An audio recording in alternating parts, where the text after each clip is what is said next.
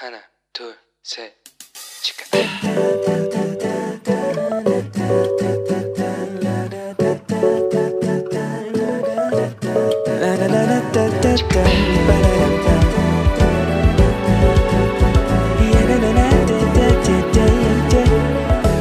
Here we go. Hello，你这个新年过得好吗？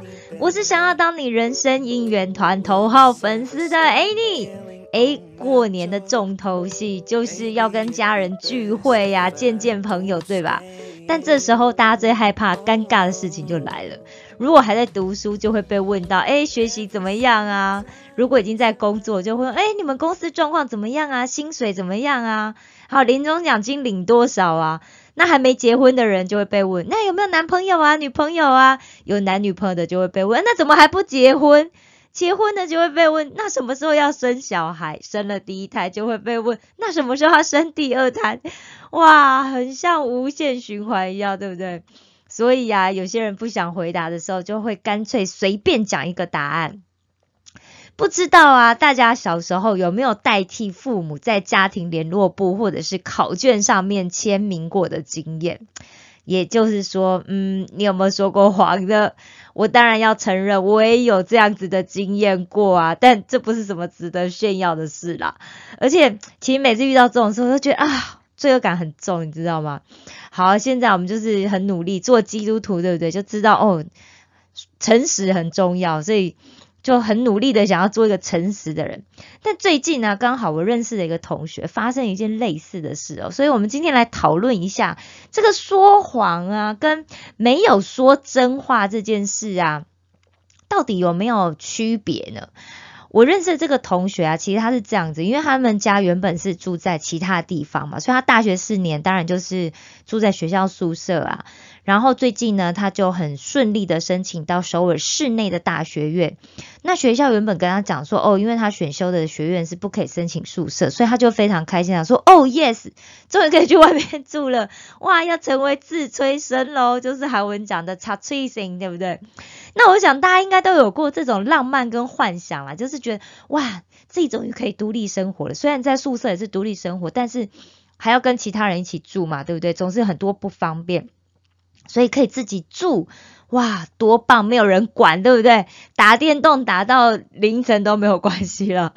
好，不过最近有一天啊，学校就通知他说，诶，他可以申请宿舍，但是呢，这件事情呢、他就没跟他爸妈讲。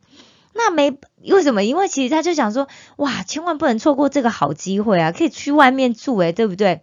那所以他就觉得啊，我只是没跟我的爸妈讲说，哦、后面其实怎么发展而已啊，应该不算说谎吧？不知道大家觉得怎么样呢？因为啊，其实讲到说谎这件事，其实我们人哦，不知道大家认不认同啊，就是真的是不用别人教哦，从小就会说谎。大家看看，我们真是不用人教就可以产生犯罪行为，对不对？我看过一篇就是报道了，有一个专门在协助父母教养小孩的这个小儿科专科医生呢、他是用这样子的方式来区分小孩说谎的行为。首先就是两到三岁这个小朋友，那这个年纪的小朋友呢，他最常说的一种谎话就是否认谎。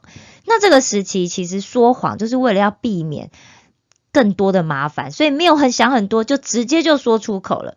譬如说明明是他做的这个坏事啊，比方说，哦，妈妈说不可以吃什么饼干啊、糖果啊，对不对？那他就偷吃了，偷吃了之后被发现呢，就会讲，哦，不是我啦，我没有偷吃啊，哦，就这样子。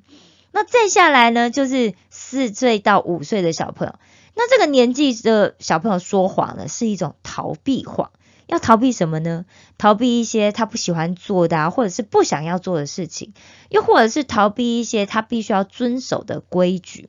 譬如说，玩完玩具要收，那小朋友就可能会讲说：“诶，那个玩具不是我玩的啦，是哥哥玩的。”或者是要去学校上学的时候，他就可能就会啊，妈妈，我今天肚子痛，我不能去上学。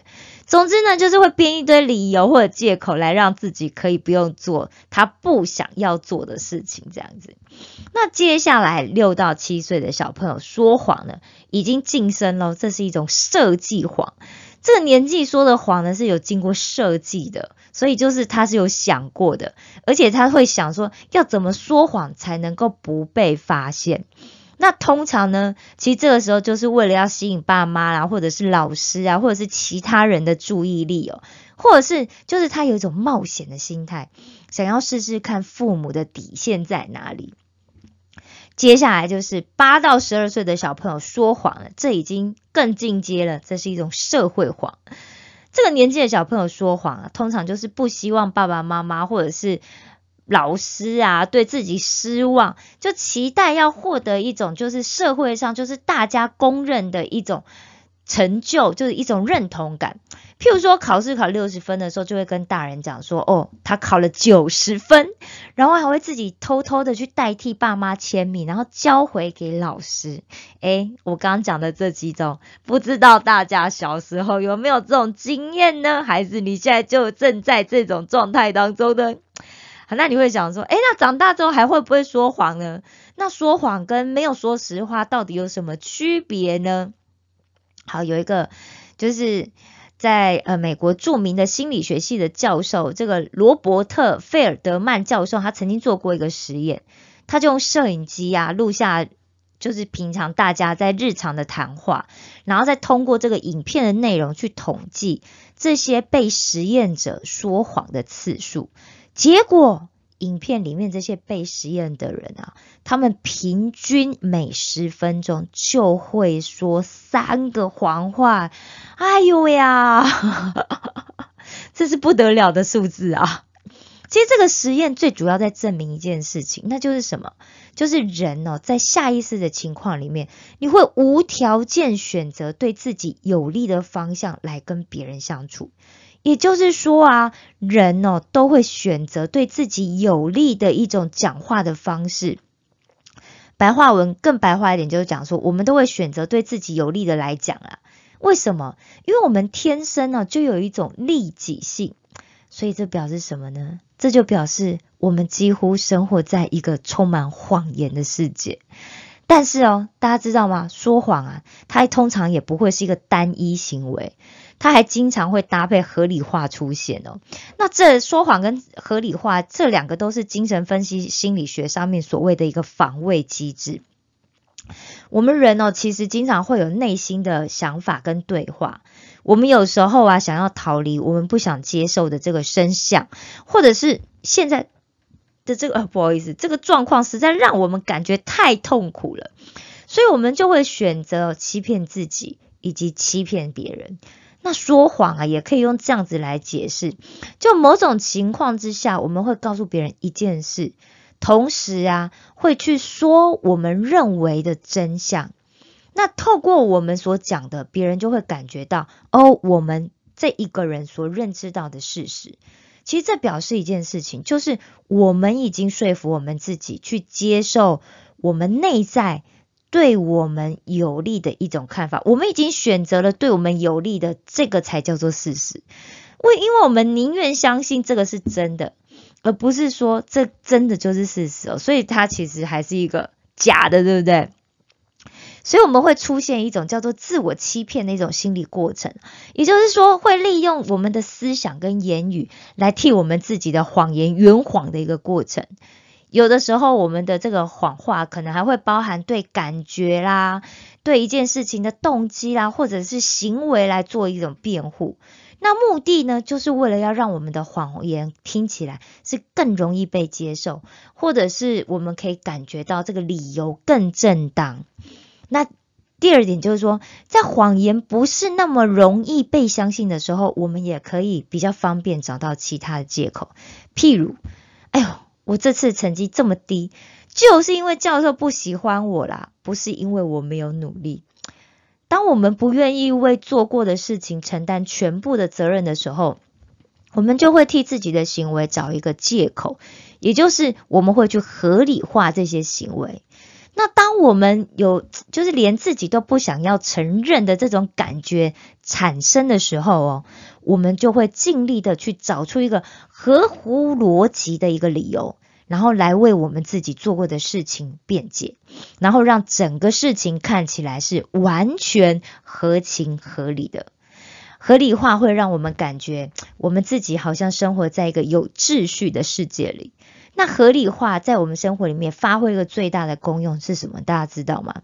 就是为了要维持我们的自尊心。听到这里呀，有读圣经的朋友可能就会想说：那难道圣经里面的人都没有说过谎吗？圣经里面的人最好都这么圣洁啦？你说的没错啊，当然不可能啊，对不对？毕竟呢，他们跟我们一样，我们都是人嘛，对吧？所以有。有说谎的，而且还好几个。像新约教呃新约圣经里面就讲到这个初代教会啊，有一对夫妻，他叫做亚拿尼亚跟撒菲拉。那他们就是把田产田地呀卖掉之后啊，他们就自己偷偷留下了一部分的钱，但是他们却对外面讲说，他们已经把所有的都献上了。那另外啊，其实旧约圣经里面也讲到有不少的这些假先知哦，他们为了要取悦人心，就自己编造一些信息，然后就说哦，这是我从神领受而来的预言，然后来迷惑这些百姓。另外，旧约里面也讲到有一个喇合。就是他把就是耶稣亚派去窥探这个耶利哥城有两个探子，他把他们给藏起来，避免他们被人找到。那当这个耶利哥王问他的时候，他就说谎，他就说哦没有啊，这个探子已经走了。那最后啊，以色列人就成功的攻取了耶利哥城。当然，约书亚也大家也就是也就承诺，因为他原本就承诺，就说如果你告诉我们的话，我们就会救你们一家，他就也救了他们。那还有就是亚伯拉罕。啊，大家知道我们都是因为亚伯拉罕而得福，对不对？那亚伯拉罕在前往迦南地的途中啊，他因为怕这个埃及王跟这个基拉尔王啊亚亚比米勒啊，可能会因为他的太太莎拉的美貌而杀了他，可以来夺取他美丽的妻子啊，所以他就这两次啊，他都称呼说哦，莎拉只是他妹妹。虽然亚伯拉罕这句话其实。追根究底没有错，因为莎拉在族谱上确实是他的表妹，但是呢，他没有全部说完，因为莎拉是他合法的妻子。那像这样子，哎，只是没有说出全部的事实啊，这样算说谎、算欺骗吗？我还是有说部分的事实啊，对不对？我只是没有 update，没有更新到最新的状况而已啊，那这样也不行哦，唉。这个我们就留到下一周来讨论，好吗？那今天的节目就要先到这里了。愿我们的阿巴天赋赐予我们的智慧，不要因为想要得到什么好处，或者希望我们在别人面前展现出最好的自己，就犯下说谎的罪行。保守我们一生都做一个诚实正直的人。石头们的青春日记，我们下次见哦。